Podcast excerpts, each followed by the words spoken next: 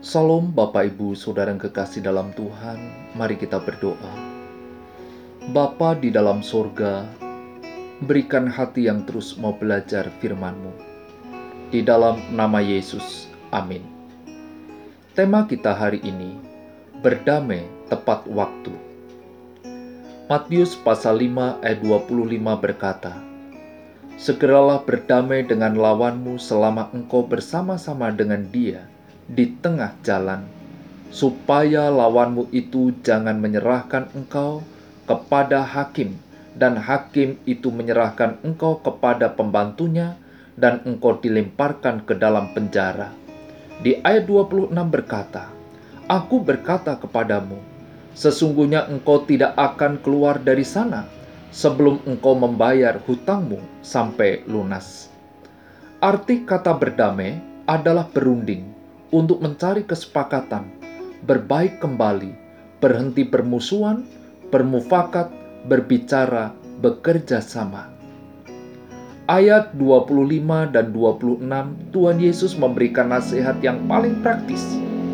Yesus menasihatkan supaya setiap orang menyelesaikan persoalannya tepat pada waktunya dan secepat-cepatnya. Sebelum persoalan itu bertambah banyak dan mendatangkan kesengsaraan yang lebih besar. Di sini Yesus bercerita tentang dua orang yang saling bertentangan yang sedang menuju ke pengadilan. Mereka hendak menyelesaikan perkara mereka di pengadilan. Mengapa? Karena kalau mereka tidak menyelesaikannya, maka hukum akan diberlakukan ke atas mereka.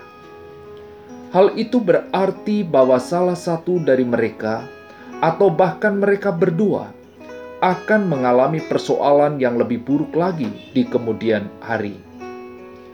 Maksud yang sangat praktis, pengalaman kehidupan sudah sering membuktikan bahwa kalau tidak ada usaha penyelesaian segera terhadap pertengkaran, perbedaan pendapat, atau pertentangan, maka semuanya itu akan menimbulkan persoalan dan kesulitan yang makin buruk kepahitan akan menghasilkan kepahitan yang lebih parah lagi.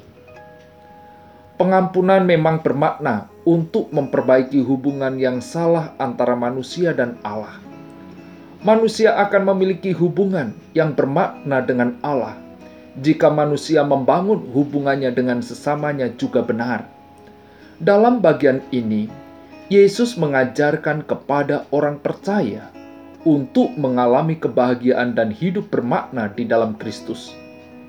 Selesaikan dengan segera pertengkaran dan hubungan yang tak baik yang ada di antara dirimu dengan diri saudaramu.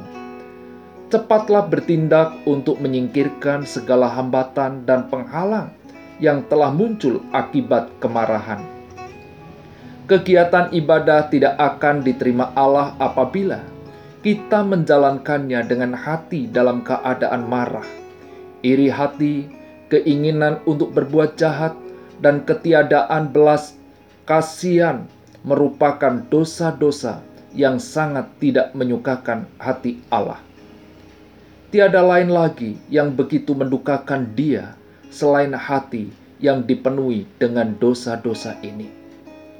Oleh karena itu, aku ingin supaya di dalam Timotius 1 Timotius pasal 2 ayat 8. Di mana-mana orang laki-laki berdoa dengan menengadahkan tangan yang suci tanpa marah dan tanpa perselisihan dengan hati yang sudah diperbaharui. Mari kita melakukan segala sesuatu dengan pemahaman yang benar. Sudahkah saudara berdamai? Mari kita berdoa.